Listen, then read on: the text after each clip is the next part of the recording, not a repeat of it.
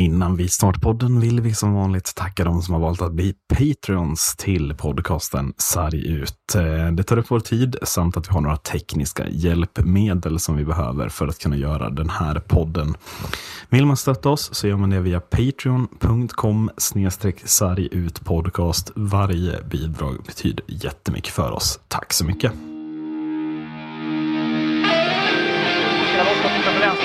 Grenberg, Grenberg går via sarg bakom huvudet, så vi får ju fast en back och mål! Alltså blir det ett mål för Sverige!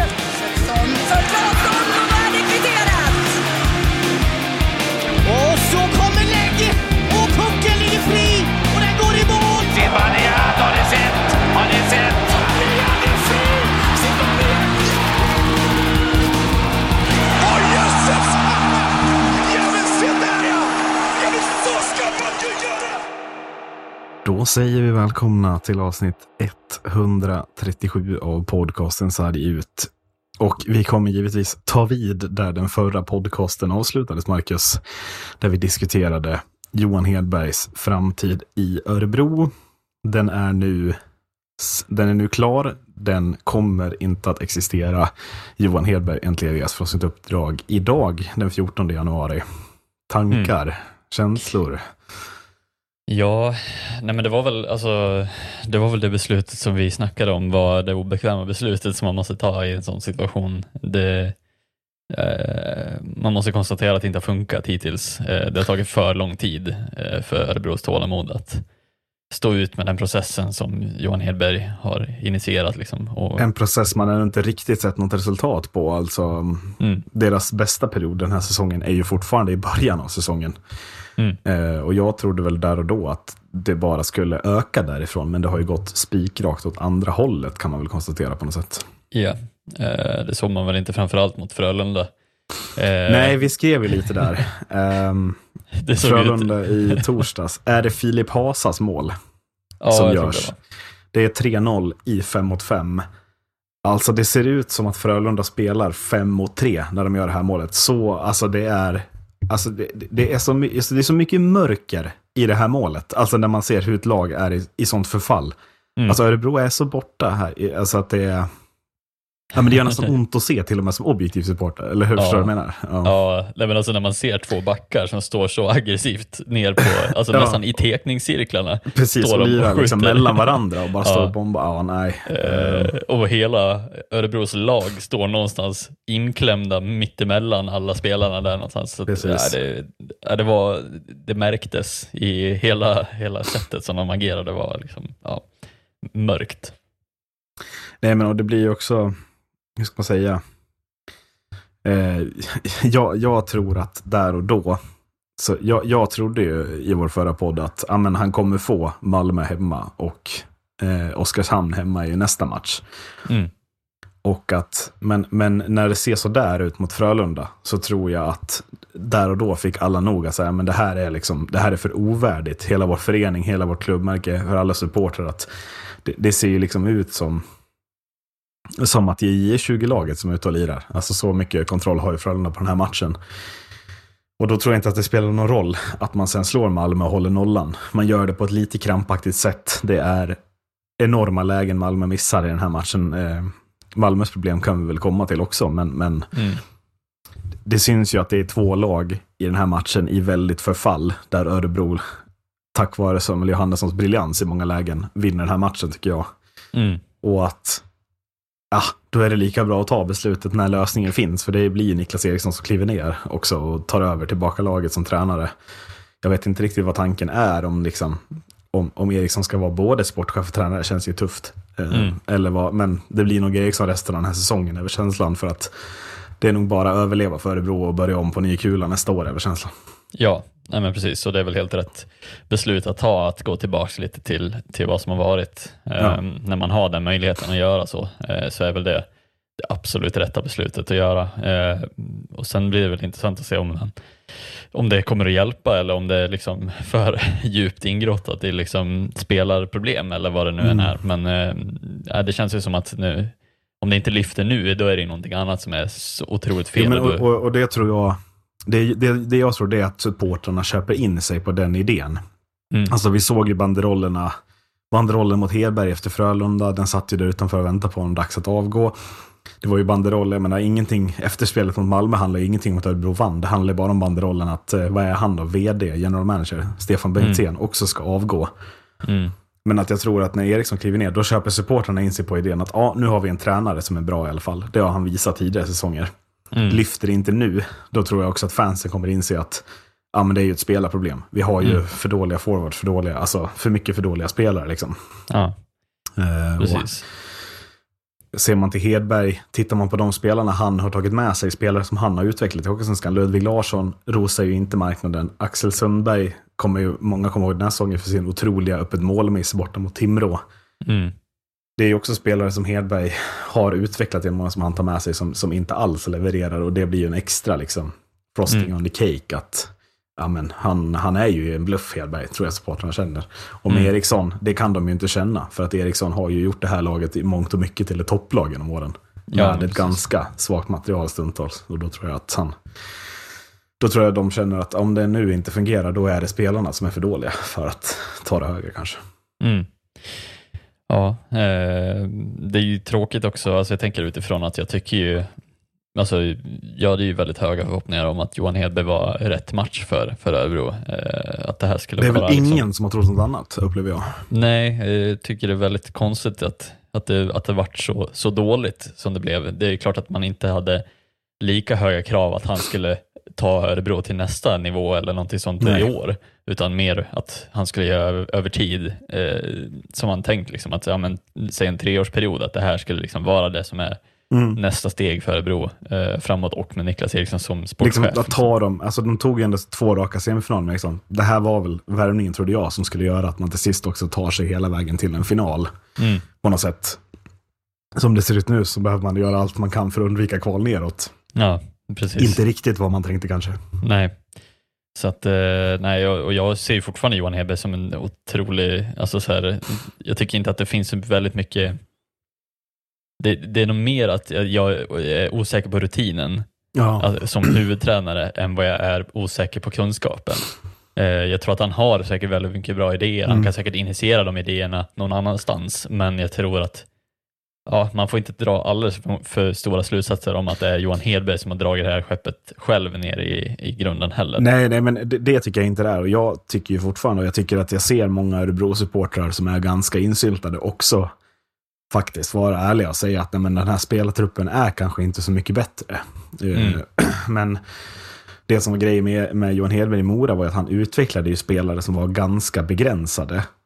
Alltså jag menar... Axel Sundberg, Anton Heikkinen och Kalle Mikitinak har kontrakt med S L-klubbar eller högsta klubbar eller högsta klubblag i S M-ligan den här säsongen. När den kedjan gick in i Allsvenskan förra säsongen var det nog ingen som tänkte att det här skulle vara en av seriens bästa andra femmor liksom. Mm. Så att han har ju spelarutvecklingen i sig. Den har han ju inte riktigt fått ut i Örebro. Jag ser vilka spelare har han utvecklat. Det är typ Samuel Johannesson som har klivit fram och varit en bra back. Jonathan Läcker i märker har fått sin roll och den han hittat. Mm. Men i övrigt, det saknas ju Örebro. Jag menar, det här är ju spelare som inte kommer att vara spelare som tar Örebro till toppen. Det saknas ju fortfarande en rejäl första kedja som sprutar in poäng tycker jag. Den finns ju inte riktigt. Mattias Bromé all ära, men han är ju inte en toppforward, en etta forward i ett lag. Det är han inte. Nej, nej precis. Så att, och det blir väl lite kvittat nu då, för att se om, om Niklas Eriksson får ut alltså utfall på, på de här spelarna, då kanske det är mer åt att ja, men Johan Hedberg var kanske inte rätt match för det här laget. Nej. Men ja, jag tycker allting landar lite i vad, hur, hur resultaten landar framöver, för att se mm. vad, vad Hedberg kanske egentligen en bra match, eller är det liksom bara men, så att... Men frågan är om Hedberg försökte spela en hockey som var lite för svår. Han spelar ju en väldigt, alltså Roger Rönnberg-lik total hockey över hela isen, att man ska hålla i pucken, man ska ha långa anfall. Funkar ju Hockeysvenskan med det materialet han hade där. Kanske har han inte materialet, utan kanske, hade, kanske Niklas Eriksson kommer ner och spelar lite mer defensivt. Kanske mm. de mår bra av. Men sen får vi inte glömma heller att Jonas Enroth har ju varit en av seriens absoluta bästa målvakter i Örebro senaste säsongerna. Det är han ju inte i år. Nej. Jonas Arntzen är inte en dålig målvakt, men det håller ju inte som första keeper i något Nej. mån tycker jag. Nej, precis. Och det är väl med all rätt också att Jonas Enroth kan ju inte heller vara en toppmålis varje år. Eh, han blir ju också äldre. Eh, precis. Eh, så att någonstans, alltså med resultaten också, med att eh, inte ha kanske exakt lika bra defensivt uppställning eller vad, vad det nu än är, så ja, han kan inte stå på huvudet längre, tror jag. Nej, som, han är också trettiofem, får man ju inte ja. glömma. Alltså, han fyller trettiosex. Alltså, någonstans slutar ju ljuset brinna. trettiosex år, han har varit runt i hela världen genom att han spelat N H L, K H L, landslag. Han har ju matchats tufft genom hela sin karriär. Till sist håller ju inte kroppen för att vara alltså så framträdande. Och då är det ju, men det rimliga är väl att man bryter med båda de här målvakterna nästa säsong. Låter Herman Liv vara andra keeper och värvar mm. en riktigt bra, ny, fräsch första keeper är väl min tanke hur Örebro ska göra med målvaktssidan kanske. Ja, precis. Titta lite framåt. Ja, precis. Um, men Johan Hedberg, min känsla är ju inte att det är en långvarigt innan han har en ny klubb eller en ny tanke. Vad, jag tror ju att han är fortfarande het på marknaden liksom. Mm. Vad, ja, vad tänker du? Mm. Ja, eh, sen har väl du, du har väl bättre spaning än vad jag har på var, var han landar någonstans. Men, eh, jag antar, för jag, jag var direkt bara såhär, ja men gå tillbaka till Mora nu, eller det gör ju inte. Nej, men det, det, det, alltså, det gör han, det gör inte. inte. Det, det gör han inte, det kan jag säga. Mm. Eh, men, men vad tänker du för klubbar då? Ja, vad har man för klubbar? I, alltså jag tänker Hockeyallsvenskan egentligen. Eh, mm. Men frågan är vart... vart det blir en, en bra match också. Eh, alltså sen, jag, alltså jag vet inte vad, vad Brynäs har för tanke om de går upp eller inte heller. Eller typ Björklöven om de skulle göra sig av med Viktor Stråle. Eh, om det liksom börjar vara tålamodet tryter i, i Björklöven, så kan jag tänka att Johan Hedberg kanske hade varit ett namn som man tittar på i alla fall. Eh, du har varit inne på två av mina spaningar. Eh, mm. Min spaning är att Johan Hedberg nog inte tar en klubb resten av den här säsongen. Mm. Och att nästa säsong så står eventuellt, jag börjar med den du inte har nämnt då. Mm. Eh, eventuellt så är inte Björn Hellqvist i form att träna Leksand. Mm. Charlie Berglund är trots allt en interimlösning som har gått väldigt bra. Jag förstår det. Men vägen är ju lite skottad för att Leksand ska värva en ny huvudtränare nästa år och att Johan Hedberg är fri att ta för den rollen. Mm. Att det är mycket möjligt. Yeah. Jag säger precis som du att Brynäs skulle kunna stå i S H L som nykomlingar. Känna att Niklas Hjelstedt inte riktigt är den hetaste lösningen för att få träna Brynäs i S H L. Att där finns ett stort utrymme för Johan Hedberg att ta över. Och sen är jag glad att du nämnde Björklöven. Har man tålamod med Viktor Stråle en säsong till om den här säsongen också slutar i att man typ åker ut i semifinal, man slutar kanske femma i den här ligan till slut. Mm. Frågan är om inte Björklöven vore det som jag tycker objektivt är det absolut intressantaste alternativet mm. för Johan Hedberg. Att dyka mm. upp i Umeås bås nästa säsong med Per Kente, värva ihop lite annat typ av lag med lite mer utvecklingsbara spelare, rensa ut lite gamla spelare, värva några nya spetsspelare och sen köra Johan Hedberg i sockerdjup i Umeå. Då tror jag att Vimpas Arena skulle kunna koka rätt bra nästa säsong. Men det är mm. väl mina tre alternativ som jag ser som hetast nu. Sen finns ju alltid utlandsalternativet givetvis. Mm. Ja, och jag undrar, alltså, för jag menar, det, frågan är om, om Leksand, vad, vad de har, alltså så här, vad, vad kraven ligger, alltså mm. på, på en tränare som, som ska ta över om Hellqvist inte nu är i form att... Eh, att komma tillbaka, eh, om han känner att det är dags att liksom avrunda på grund av liksom personliga saker. Ja, men jag, så, jag så tror att... liksom att om Björn inte känner att han är i fysisk form eller psykisk form eller vad det är för problem han har, så tror jag inte, jag tror att det är nog en stress både hos Leksand och hos Björn att han vill komma tillbaka och verkligen jobba. Han känner ju liksom samvetet, vet vi ju alla hur det funkar.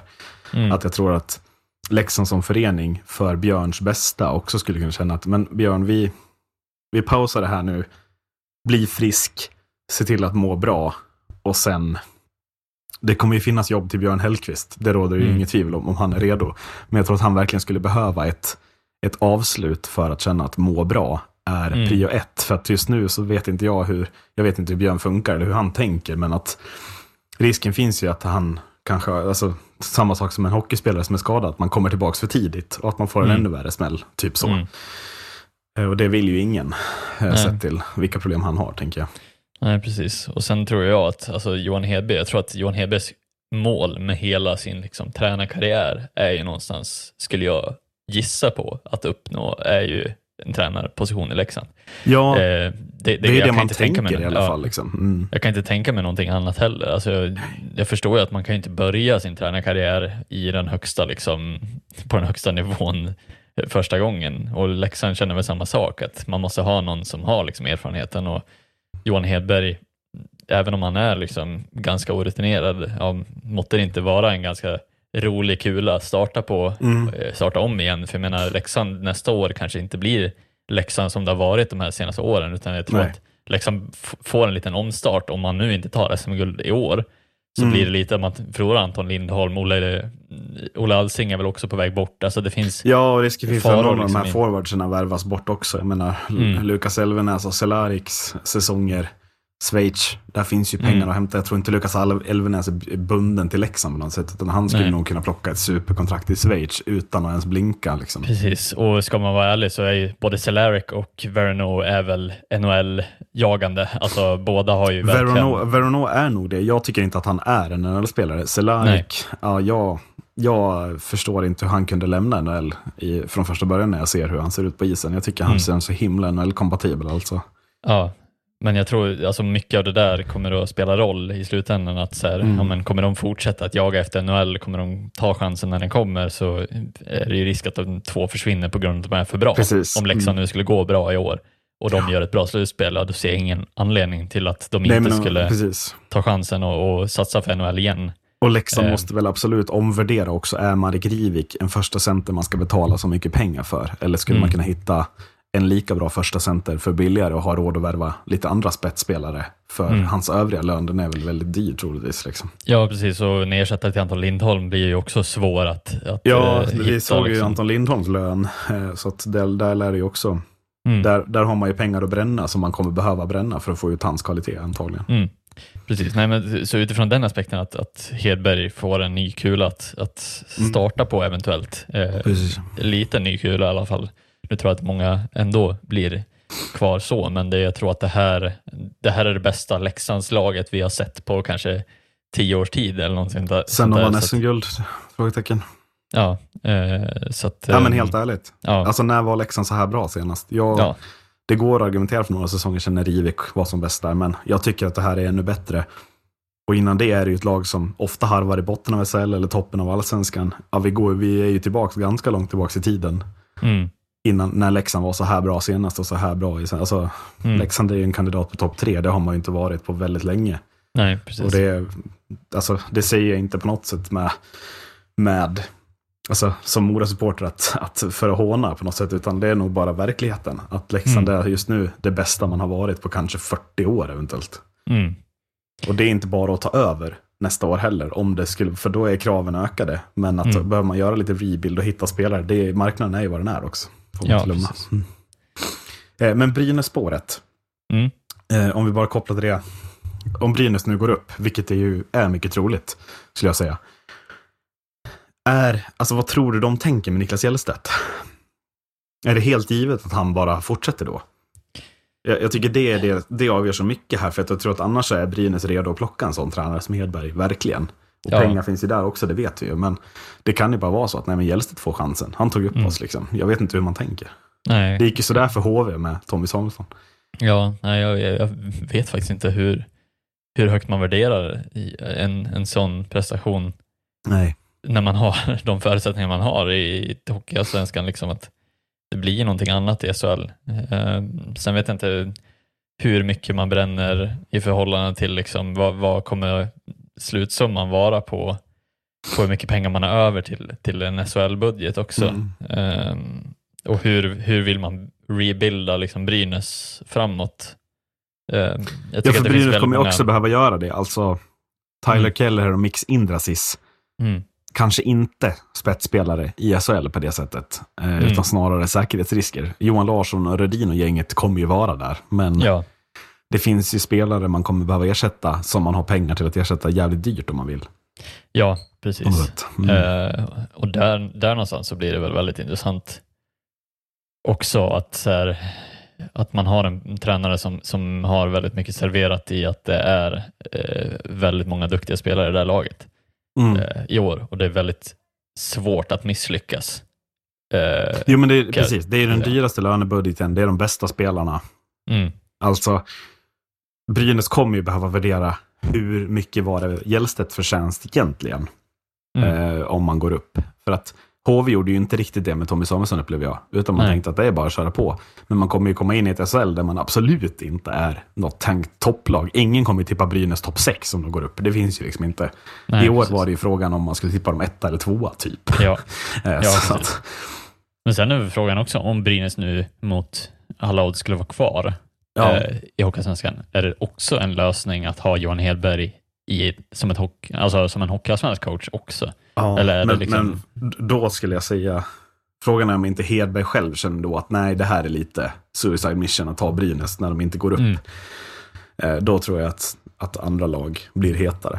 Jag tror, mm. jag tror att, men, men just, jag tycker det är, det är en av de absolut intressantaste frågorna nästa år är ju om Brynäs går upp, vem tränar Brynäs? För jag tror att Brynäs behöver värva en riktigt bra tränare. Mm. Eh, jag tror inte att det alltid håller. Nej. Det är liksom en bara övertygelse. Jag vet mm. inte. Ja. ja, men det känns ju spontant så just nu i alla fall. Ja, jo, men verkligen. Färjestad, Marcus. Ja. Leder fortfarande serien, mm. eller? Ja. Ja, det en poäng. Ja. En poäng ner till Växjö. Mm. Växjö som åkte till Karlstad den här veckan och stod... Växjö, eller Växjös vecka, ska vi prata om den? Färjestad borta, Leksand hemma. Två segrar, tretton två i målskillnad mm. mot de två, två främsta toppkonkurrenterna. Ganska starka papper från regerande mästarna får vi lov att säga. alltså. jag, jag klandrade dem för att spela tråkhockey här för, mm. alltså, jag tänkte att, oh, nej, det var... jag tänkte att två ett igår mot Leksand hade varit ett helt rimligt resultat för Växjö. Ja, eh, nej, jag hade rätt fel. jag, jag satt liksom så här och när jag skulle skriva speltips i matchen att jag hittar inget bra odds. Det kan bli målrikt. Jag har ingen aning om vem som vinner liksom. Ja, nej. Växjö minus sex komma fem skulle man ju fingra på. Det hade vi gett tjugo gånger pengarna eller något. Ja. men eh, nej, en, mas- alltså, en mastodontinsats. Men, men Färjestad är ju väldigt jagat bete. Som det ser ut nu så håller jag Växjö som troliga seriesegrare om det fortsätter så här. Mm. Eh, Men vi lär väl prata om Färjestads situation. Det är väl mm. bland det sjukaste man skådat på många sidan. Ja, eh, rätt intressant. Också kul att eh, de två topplagen i vardera serie har utstakade målvaktsproblem. Mm, mm. Vilket är, och, och fortfarande leder. Det är ju också helt på, otroligt. På väldigt det... olika sätt dock. Det känns ja. som att Färjestad inte har ett målvaktsproblem om bara deras ordinarie målet kommer tillbaka. ja, precis. men, eh, ja. Nej, men så, som det ser ut nu så är ju de ordinarie målvakterna är ju Karl Lindbom och Max eh, Legacy som har mm. knä och respektive hjärnskakningsproblem. Precis, Lindbom eh, blev borta ett tag va? Ja, det låter så va? Det, var, det såg rätt illa ut eh, har jag för mig när jag såg den situationen. Mm. Eh, så att jag är orolig liksom. Framförallt verkar att... ändå som att han är på is, eh, Lindbom. Han var ja. på is förra veckan igen, så han kanske är tillbaka snart. Men... ja, men det är just också så här, ja, precis, formen och allting sånt där också ska ju klaffa liksom. Men detta mm. har ju då resulterat i att Färjestad har på de sju senaste matcherna sex olika målisar. Ja, precis. Har stått för Färjestad eh, på senaste. Det är ju något form av rekord. Vilket ja, rekord? Givetvis. Givet, givetvis är det. Um, och det är ju liksom eh, vad är det? Tobias Norman, Melvin Asp och Melker Thelin och Brattström och någon fler. Ja, sen är det väl Legacy och Lindbom. Ja, Legacy åker på sin skada mot Oskarshamn borta, va? Varav Lindbom blir skadad matchen efter Luleå borta. Det är en väldigt mm. tuff vecka för Färjestad där. Yeah. Så först inlåning från A I K då, Tobias Norman. Följt av inlåning av J V M, andra keepern Melker Thelin. Den här Asp är någon slags inhoppare, va? Mm. När, när Lindbom blir skadad. Mm. Um, Och sen till sist så blir väl Färjestad Brynäs blessing när de värvar Viktor Brattström istället mm. för att Brynäs tar honom, eller hur? Ja. Ja. Så att, ja, det är ju verkligen intressant. Kul för de här målet att få, få chansen att, att få stå i det bästa laget i S H L. Mm, mm. Eh, nu har det inte gått jättebra för alla. Eh, givetvis gick det bra för Viktor Brattström går. Ja. Eh, släppte bara ett mål mot Eh, Timrå bort. Timrå. Eh, värre var det väl för Melker Thelin som fick släppa fem. det, ja. Men man har väl liksom inte, alltså man kan inte riktigt lasta en så ung målis för att inte kunna klara av pressen i ett det bästa. Nej, men alltså, jag tycker att Färjestad generellt ser sämre ut på isen också. Mm. Eh, jag är alltså... Oskarshamn var ju inne i ett, i ett sko där man vann mycket matcher. Nu är det tre raka torsk för Oskarshamn. Jag tror att de är på väg ner igen. Frågan är om Färjestad är lite på väg ner nu för att träna sig rejält i form och komma tokstark sen mot slutspelet. Mm. Men det ser lite sämre ut på isen. Det har kommit rätt mycket förluster på slutet också ju. Mm. Det är väl i alla fall hälften torsk senaste åtta matcherna. Det är mm. ganska mycket, men segrarna är inte jätteimponerande. Man slår Modo hemma, Oskarshamn hemma, Örebro borta. Det är bottenlagen man åker och slår. Det är man ju tillräckligt bra för att göra fortfarande. Mm. Men ja, Växjö hemma, Frölunda hemma, Luleå borta. Det är ju lag som man tappar tre poäng mot här. Lag som man generellt har ju utmanat på ett väldigt bra sätt hela säsongen, tycker jag. Mm. Ja, och sen alltså... Ja, jag tycker att det, det, det blir någonstans hela den här aspekten. Jag tror att det liksom hamnar någonstans i ett fack där det handlar om trygghet hos spelarna också. Att där, Givetvis. Eh, vi vet att vi har de här två som är våra ordinarie. De är mm. inte med. Vi måste försöka hjälpa två som, eller de målisar som kommer in som inte alls har samma... rutin och egenskaper och, och Nej, men och sen liksom... också, jag tänker liksom, alltså målvakterna är ju inne i spelsystemet. Det är ju mm. så, för, för Färjestad backar är väl så, vi tar bort de här skotten så ser du till att rädda den här luckan, alltså så. Det är väl mycket mer satt med Lindbom lägger sig, alltså när Melker Thelin kastas in, han vet väl inte riktigt spelidén, även om man får en crash course i den tre timmar innan match. Den är ju svår att bara komma ihåg när man kliver in i en S H L-arena. mm. Just det, hur var det nu igen? Och då ja. Sen är han ju inte, de är ju som du säger inte lika bra som Legacy och Lindbom dessutom, så det kommer ju inga sådana superräddningar. Då, då blir det ju några extra mål som trillar mm. in. Dels för att spelsystemet inte fungerar som det ska defensivt och sen att det inte är samma kvalitet. Nej, precis. Och sen, sen kan det ju alltid ha att göra med att man förändrar någonting för att liksom kanske, kanske bli lite mer passiva, kanske bli lite mer defensiva än vad man, alltså, än vad man brukar. Mm. För att man vet att man har den situationen man har. Och då blir det liksom att det, det, det, det blir liksom inte bättre för, för spelidén i, som helhet heller. Så att, eh, det kan vara mycket sånt där som påverkar i hur Färjestad spelar nu mm. också. Så att man ska inte underskatta att det byts ut. Liksom, det kommer in nya spelare som, som Nej, inte exakt. är del av gruppen heller på samma sätt. Så att, eh, ja, och någonstans känner väl de ett ansvar att, att också försöka hjälpa dem extra mycket. För mm. att det här är liksom Melker Thelin, jag menar, det är en ung spelare som en andra målis i Björklöven. Det är ingen som förväntar sig att han ska vara en form av toppmålis. Nej, men så, så, så är det. Han har, det är ju det som är fördelen också med att ge sådana här spelarchanser. Han har ju inga krav på sig när han kliver in eh, mm. och, och liksom i det här läget.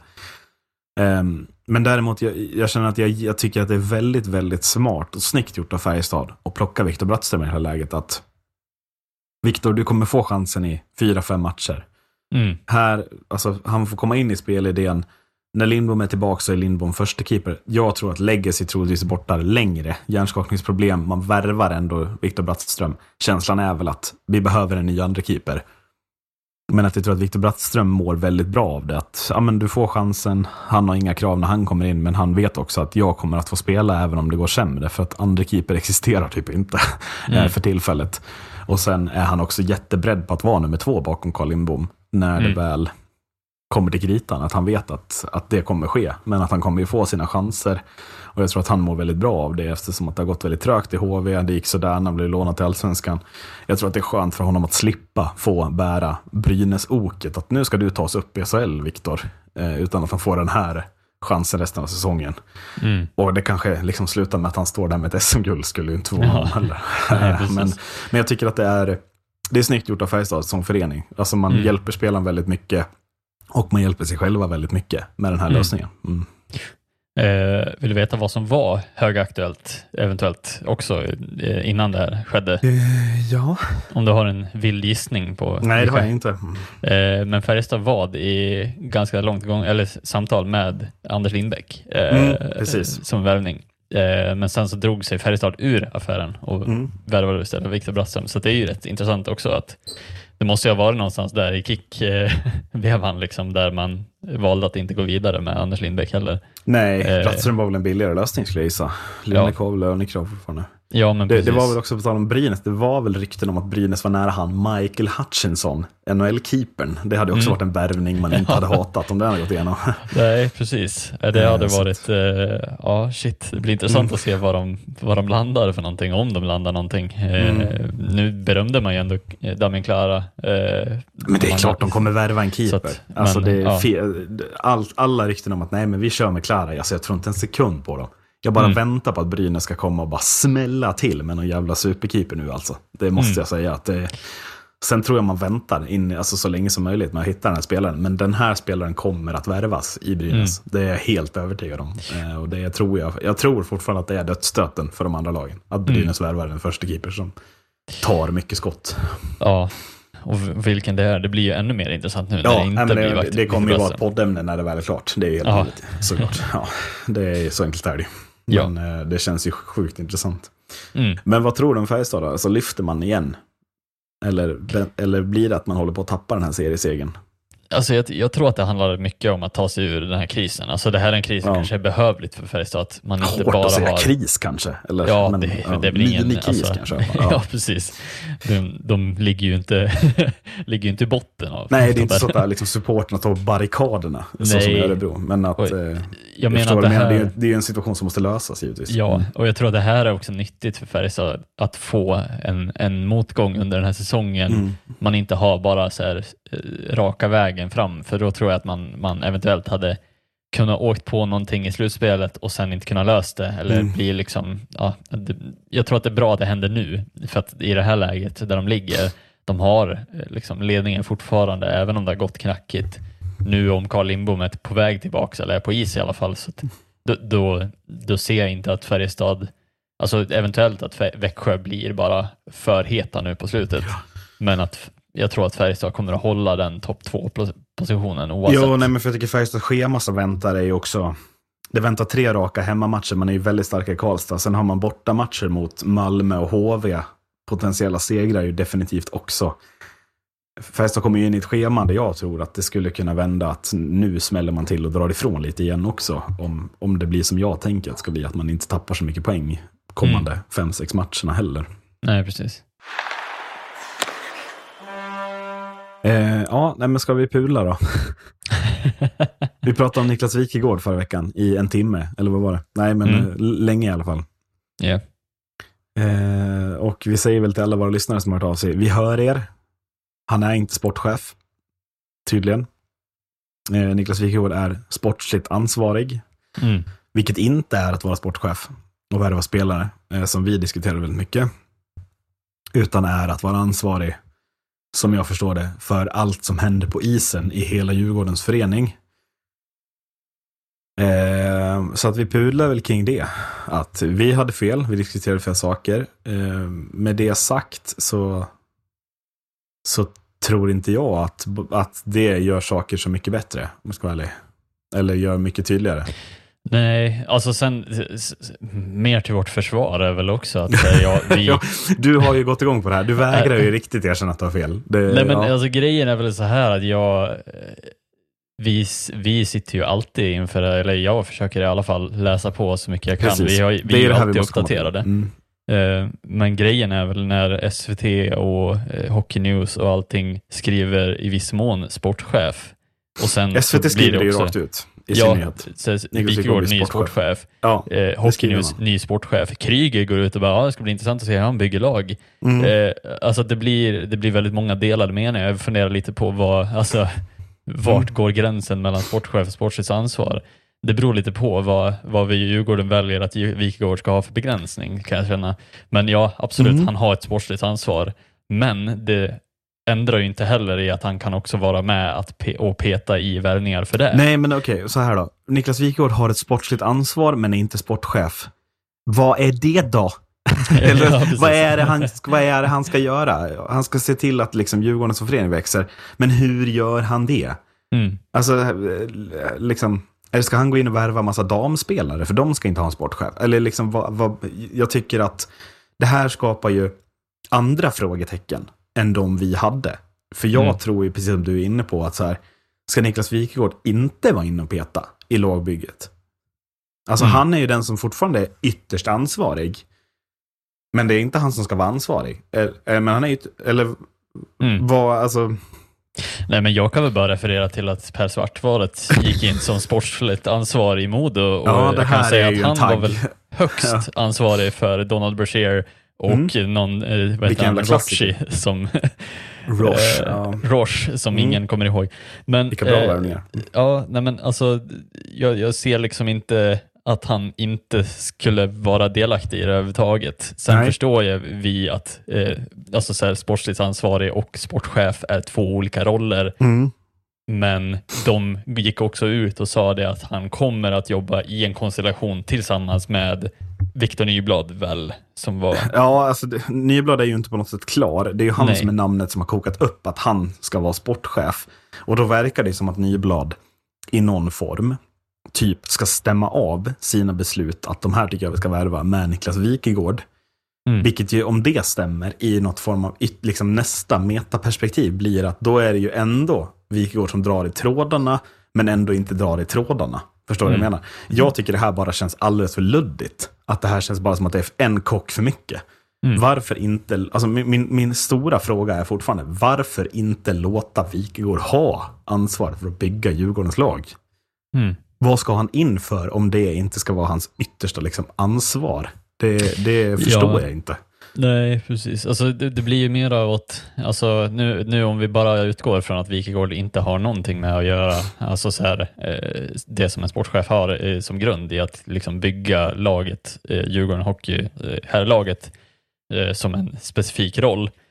Om, om vi nu ser till vad han då ska göra är väl det stora ekonomiska ansvaret och typ visionen av vad det är för mm. ishockey som ska drivas framåt, så blir väl det en mer en ännu mer luddig fråga som vad är det Wikegård ska bidra med. Alltså han kan ju mycket hockey, absolut, mm. men då är det ju en, mer en vision som, som en farhåga till att säga, ja, ska de då bedriva den gamla skolan eller ska de då titta framåt och försöka förnya hela Djurgårdens förenings? Ja, nej, men jag tror att han, han är där för att förnya, och det tror jag att han kommer kunna göra. Men fortfarande, han kommer ju behöva sätta liksom vilken typ av kravprofil han har på spelarna, och sen blir det Viktor Nyblad som värvar de här spelarna utifrån det. Då är det fortfarande för mig att Wikegård absolut har ett jättestor roll i spelarrekryteringarna, för han är ju den som sätter liksom vilken typ av spelare som ska finnas i laget, vad för typ av krav man har på spelarna. Sen blir det ju lite bara att Viktor Nyblad, om det blir han, ska följa Wikegårds instruktioner och värva spelare utifrån det. Och ja, då är Wikegård inte sportchef, den som värvar spelarna, men han är ju djupt, djupt insyltad i vilka typer av spelare som kommer att värvas, för det är ju han som sätter kravprofilen. Mm. Jag har svårt att tro att Nyblad sätter kravprofilen och sen bara stämmer av den med Wikegård, och sen ska Wikegård, alltså då blir det ju väldigt mycket konstigt så här, typ typ statlig myndighet hierarki, att eh, tjänstemännen gör någonting och sen stämmer man bara av det med en chef som får ta ett beslut och typ skriva på ett papper mm. och sen stå bakom det. Ja, ska vi gå och bara stå bakom Viktor Nyblads värvningar utan att vara insyltad i dem? Om de får det att funka, då blir jag sjukt imponerad, det måste jag säga. Mm. Ja, och sen blir det ju, alltså det blir ju extra luddigt också som utstående att förstå alltså så som det utåt tolkades liksom, med att ja, Stoppel skulle liksom ha sin efterträdare Wikegård, men Stoppel är väl sportchef, eller är han någonting större än sportchef? Nej, men det verkar, som att, det verkar som att media verkligen har, har misstolkat Djurgårdens kommuniké här, alltså att man tolkar det som Stoppels ersättare, fast det är han inte. Utan det här är en helt ny roll som Djurgården som förening har skapat, som Niklas Wikegård tar. Sen ska Stoppel fortfarande ersättas. Och den hetaste ersättaren just nu heter Viktor Nyblad. Mm. Men jag, jag ja. är fortfarande liksom, hur ska hierarkin fungera? Mm. Alltså vad, vad, vad, hur fria händer har Viktor Nyblad att värva det här laget då? Mm. Och hur mycket kommer Wikegård vara insyltad? Jag vet, jag... Alltså jag måste vänta lite och se innan jag kommenterar det mer, men jag får bara en känsla av att det är för otydligt rollmässigt, mm. att det hade varit bättre att Wikegård fick ansvaret att bygga laget, det måste jag säga. Mm, precis, för jag, jag stämmer mest på den. han ska in, alltså så här, som kommuniceras av Djurgården eh, enligt Expressens uppgifter då. Ja, och ska, kommuniceras väldigt tydligt eh, av våra lyssnare när vi säger fel. Eh, ja, mm. precis. Men mm. att, att han ska ingå i en konstellation, och det ser jag eh, som mm. en indirekt bara, alltså duo som ska ja, men, göra ja, ja, precis, om det är en konstellation, en duo är inte en konstellation, då är det ju ännu fler personer som ingår, om vi pratar mm. konstellation. Ja, men de har ju sitt spelarråd också. Det är väl ja. för många mm. där också. Det liknar men, väldigt mycket Modo när ja. Donald Brashear värvas. Att ja, det är alldeles, alldeles för många kockar. Ja, eh, precis. För att då, då kan jag ännu, ännu en gång referera bak till Donald Brashear via Peter Forsbergs kontakt och Per Svartvalett som tog beslutet. Alltså mm. det blir liksom ja, någonstans blir liksom färgat åt fel håll. Att det är två personer som tycker att det här är en jättebra idé och så är det inte det. Det var kanske Nej, men, ekonomiskt. Men, men också och, säg så här då. Niklas Wikegård kommer till Viktor Nyblad och säger jag tycker vi ska värva den här spelaren. Mm. Vad har Viktor Nyblad för mandat att säga nej? Nej, det tycker jag inte Niklas. Vad händer mm. då då? Mm. Bra fråga. Ja, ja, men är det inte det? Jag menar, men alltså, jag, alltså jag kanske är hård eller fortfarande inte fattar. Men, men liksom, eller tvärtom. Viktor Nyblad kommer säga, jag kommer värva den här spelaren. För uppenbart ska ju de två ha en kommunikation om vilka spelare som ska värvas. Det är ju helt uppenbart. Det kan ingen säga nej till. Men, men vem har vilket mandat? Vem tar det yttersta beslutet? Vem, alltså vad kommer att ske? Och mm. liksom, när och var kliver Wikegård in och stoppar? Eller säger ja? Eller när rör han inte alls? Alltså hur mycket kommer han lita på Nyblad? Alltså jag... Mm. Jag känner bara att frågetecknarna blir så många fler än vad de hade varit om Niklas Wikegård hade varit ytterst ansvarig. Då kan man istället ifrågasätta, men alltså som vi gjorde förra veckan, ja, men, tror vi att Wikegård är rätt man? Vi kanske inte tror det. Han hade fortfarande utan problem kunnat motbevisa oss på den punkten. Mm. Ja, precis. Um, så att, och sen, jag har liksom ingen koll på vad Wikegård har, alltså, Wikegård har för kunskaper i att bygga liksom, någon form av ekonomisk grund för att sätta pengarna till de här spelarna. Nej. Och så vidare. Uh, han har ju absolut jobbat i bolag och, och ja. liksom, varumärket Seymour, absolut att han är liksom en gubbe som har dragit in mer tittare eller någonting. Mm. Men att, ja. Det, kontaktnät har han ju definitivt också. Ja, det råder ingen tvivel om. Så att, mm. absolut. Så att det finns ju liksom både positiva men också väldigt mm. många frågetecken till vad det här blir för typ, eller blir det otydlighet även om det verkar ja, men, som att det är men, otydlighet utåt. Men jag tänker så här, jag tänker så här. Om, om Djurgården nu blir kvar i Hockeyallsvenskan nästa år efter tjugofem omgångar ligger Djurgården sjua med fem, arton poäng upp till första platsen. Mm. Vem kritiserar man? Mm. Är det Viktor Nyblad som ska få den stora kritiken för att han byggde för dåligt lag? Eller, eller vem är det som ska få kritiken? Kommer Wikegård mm. klara sig utan kritik då? Nej, han är bara ansvarig för det på isen. Ja, men det ser ju dåligt ut. Ja, men det var mm. Viktor Nyblad som byggde f- laget fel. Jaha, men Wikegård var ju ansvarig för det på isen. Mm. Men, men Nyblad för, för bygget, förstår du vad jag, alltså vart jag är på mm. väg? Att så här, det är ju det är precis som du säger, otydligheten i, i vad, vem är ansvarig för vad mm. är, ju, är ju alldeles, alldeles för konstigt här, tycker jag. Ja, precis. Uh, ja, nej, mm. Men som sagt, vi får ju bara ta ett steg tillbaks och fundera mm. över och vänta och se. Fundera över livet en stund och så ser vi var vi landar. För att jag, ser vi var vi landar. Ja, vi försöker läsa på i all mån vi kan. Man är ju fortfarande blir... spänd på det liksom. Ja, ja precis. Eh, vi lämnar det där, ta en bumper. Jag vill prata lite om några lag också innan vi avslutar. Ja. Yeah. Eh, och jag vill börja med Timrå, Marcus. Där jag just nu har en känsla att Timrå faller som en sten i den här tabellen. Delar mm. du den feelingen? Ja. Yeah. Ja, jag tycker att Timrå har tagit några steg tillbaks senaste... Mm. senaste omgångarna. Jag tycker att de inte alls, de har landat lite i där de var i början nästan. Sju förluster senaste tio matcherna. Mm. Eh, vilket känns väldigt oroväckande. Eh, mm. I och med att det är en tajt tabell där många lag jagar nerifrån också. Eh, ja, det känns ju inte som att de riskerar någon slags nedflyttning dock. Kanske. Nej, men, nej, precis. Men jag tror att eh, Timrå måste ha högre ambitioner än, än så. Gud vad det känns mellanmjölk dit Timrå på väg nu. Alltså, ja. det skulle, alltså de slutar som nia och åker ut direkt i play-in typ. Det känns ju absolut inte som det Timrå var på väg mot för bara tio omgångar sedan, upplevde mm. jag. Nej, precis. Vi satt väl här och, och berömde Timrå eh, enormt för hur mm. de spelade för ett tag sedan. Och nu så har man någonstans fastnat i någon eh, barriär som, som eh, jobbig. Mm. Eh, så att, nej, jag vet inte vad, vad jag ska säga. Det känns som att det liksom har klaffat fel eh, ja. någonstans. Um, Man har gjort fyra mål senaste matcherna, senaste tre mm. matcherna. Det är Rögle gånger två och Färjestad hemma. Mm. Känns också som ett problem som så här, jaha, nu har Timrå problem att göra mål plötsligt mm. eh, med den offensiven. Jag vet inte. Mm. Ja. Jonathan Dahlén jagar här rekordet, eller vad är det? Ja, precis. Sitter i huvudet kanske.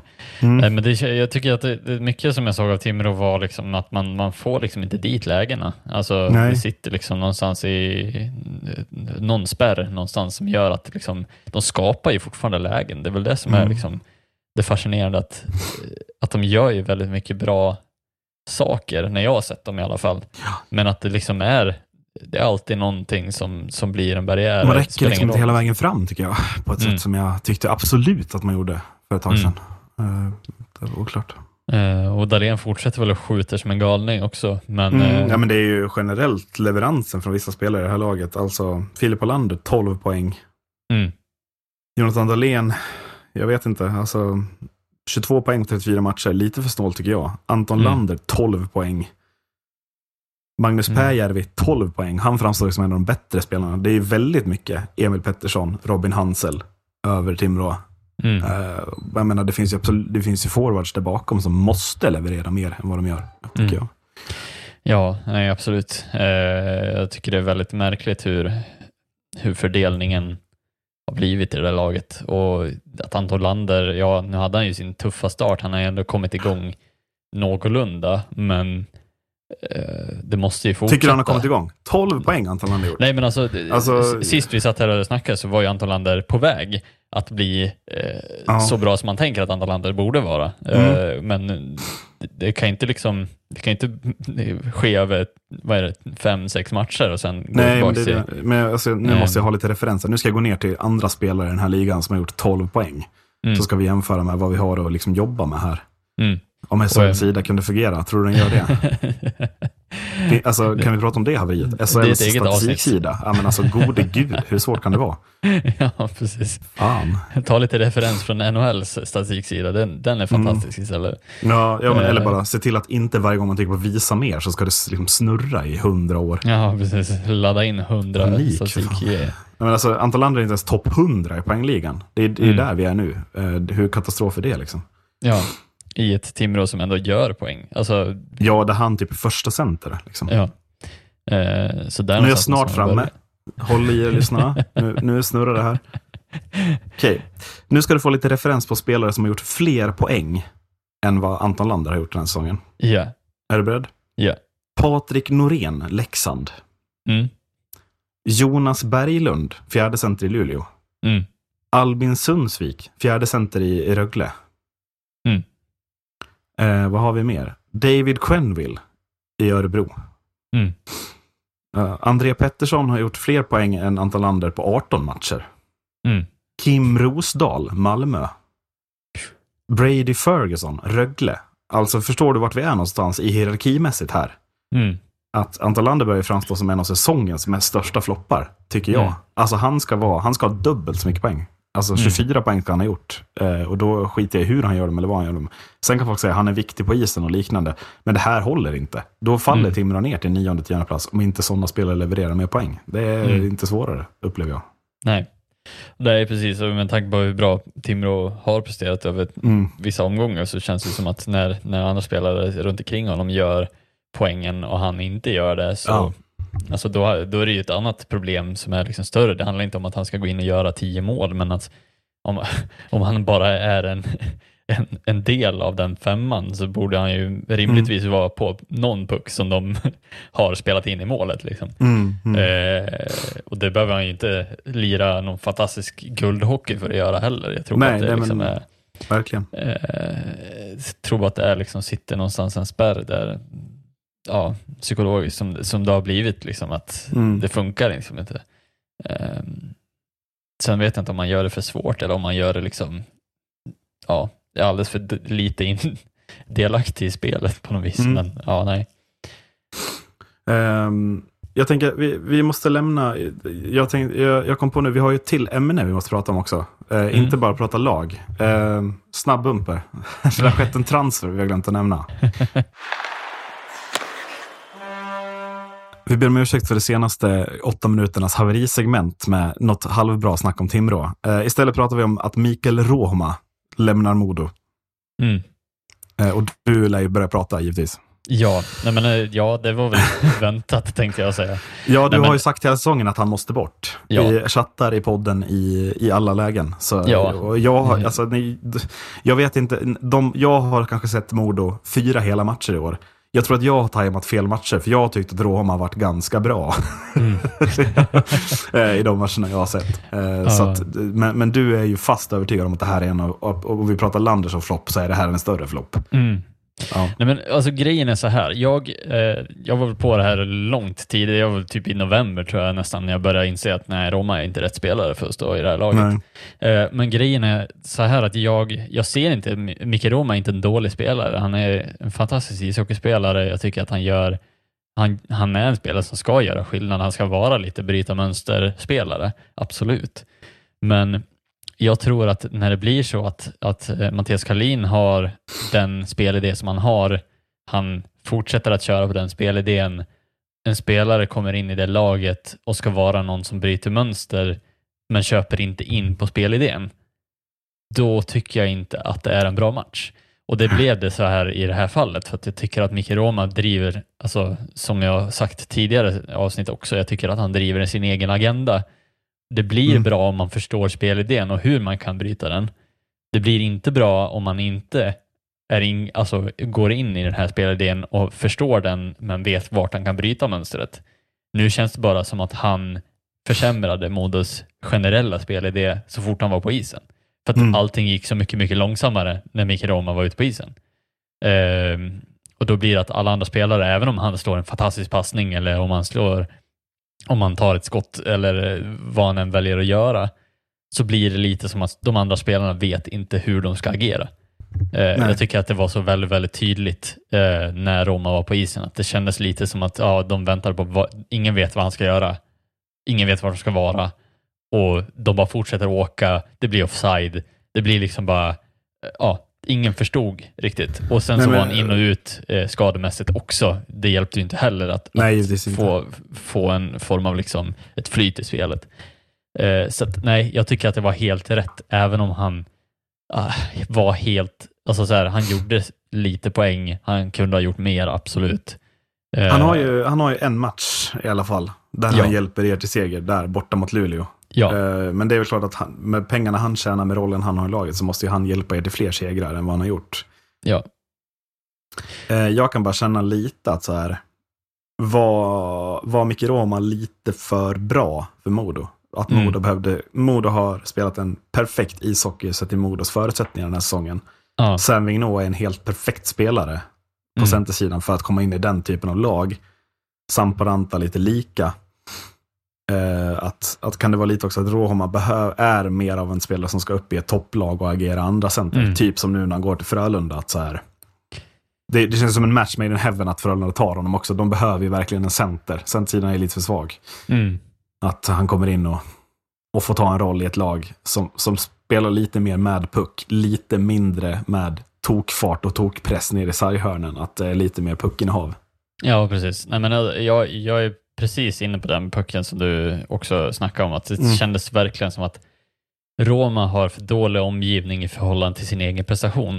Eh, eller ja, sitt eller egna sitt, sätt att bedriva ishockey. Ja, precis. Att kanske Oskarshamn hade varit bättre för Ruohomaa. Ja. Att så här, ja, ja, hellre några passningar över centrallinjen än, än ner i sarghörnen och vinna puck. Ja, alltså, precis. Att, mm. eh, nej, så att, det, det kan vara någonting i det också. Att, så här, det kändes som att han kanske behöver en omgivning som faktiskt Frölunda kan, alltså, kan ge honom istället för att Modo har det. Och då tycker jag det bara är, är bra att Modo tog det beslutet som vi gjorde, att mm. det funkar liksom inte. Vi blir liksom inte bättre av att Ruohomaa är här. Då kan vi lika gärna skeppa honom och fortsätta bedriva vår ishockey så som vi vill göra.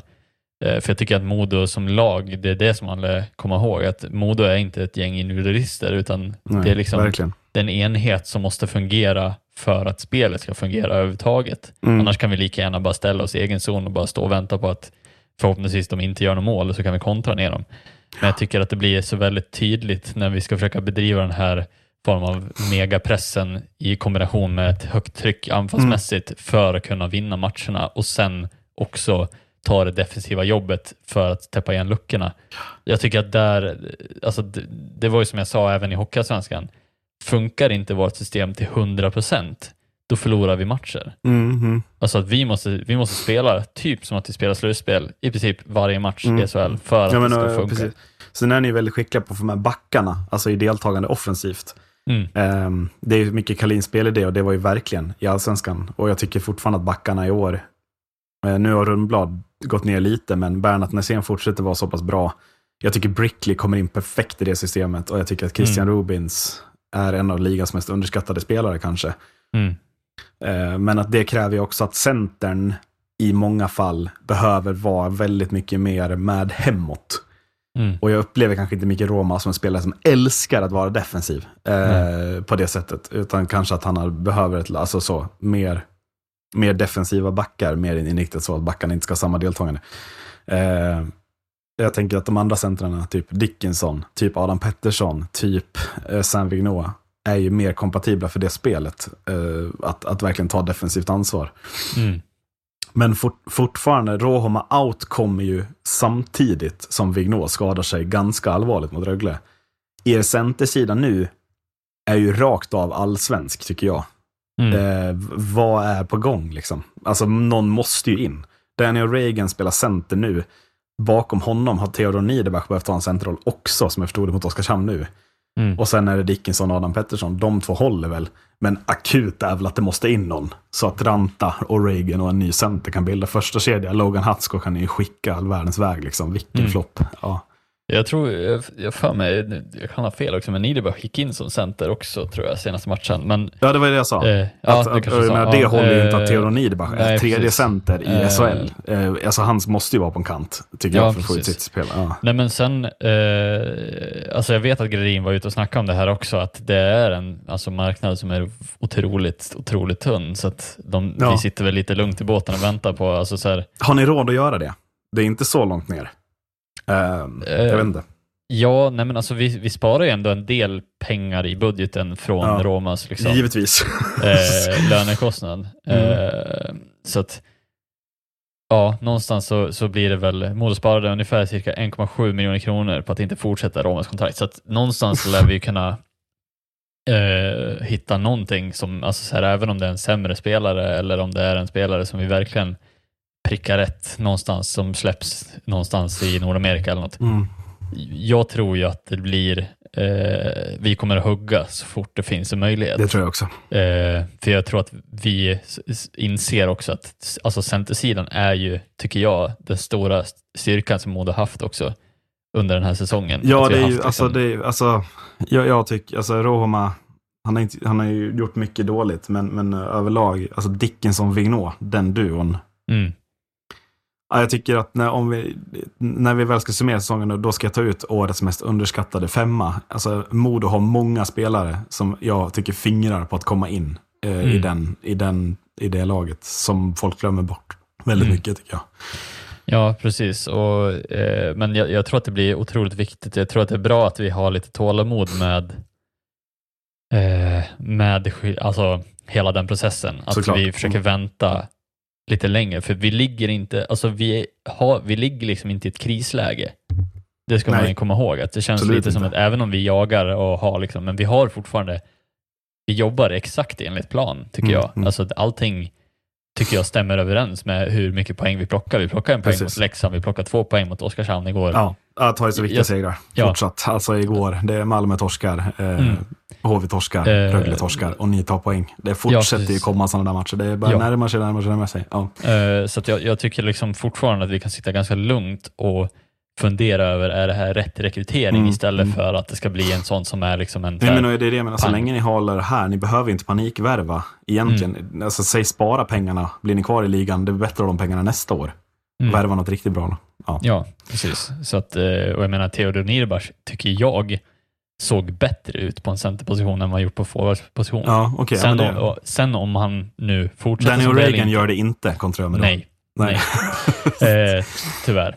Nu. Jag tycker att han bara ser sämre och sämre och sämre ut. Ja, men han, jag tycker att i nuläget, nu måste ni ge O'Regan ett break. Mm. Och center ja. Är han inte alltså. Han måste Nej. Få chansen med en bra center på ytterförvården. Han måste precis. Få det alltså. Han, han känns så otroligt stationär på något vis. Ja, han men han, känner, han, han vet inte alls vad han, vad han är. Alltså han är Nej. Rädd för att göra fel och då blir han istället stillastående nästan. Och det är ju mm. lika farligt det liksom. Jag tycker man ska använda honom som stationär skit i så fall. Ja, jag, jag menar verkligen. Alltså, att, mål kan han göra om man får lägga. Ja, så är det. För han sa ju det själv. Han, han blev ju förvånad över hur snabbt den här ligan gick. Och, och ja. Det syns, kan man säga, lugnt. Men eh, nej, så... Mm. Ja, det blir hö- högintressant att se vad, vad vi landar. Men just nu så verkar det inte vara någonting på tal som Nej. Är liksom... Nej, jag kände att när jag, när jag fingrade på idén att, att inte värva någon och spara pengarna kändes det nästan bättre än att ta in någon, eh, mm. insåg jag. Men eh, ja, eh, du, vad borde Mikael Ruohomaa göra lite mer ifrån då? Han borde spela lite mer sarg ut faktiskt. Det borde han göra. Tack för att ni lyssnat. Hej då! Hej då!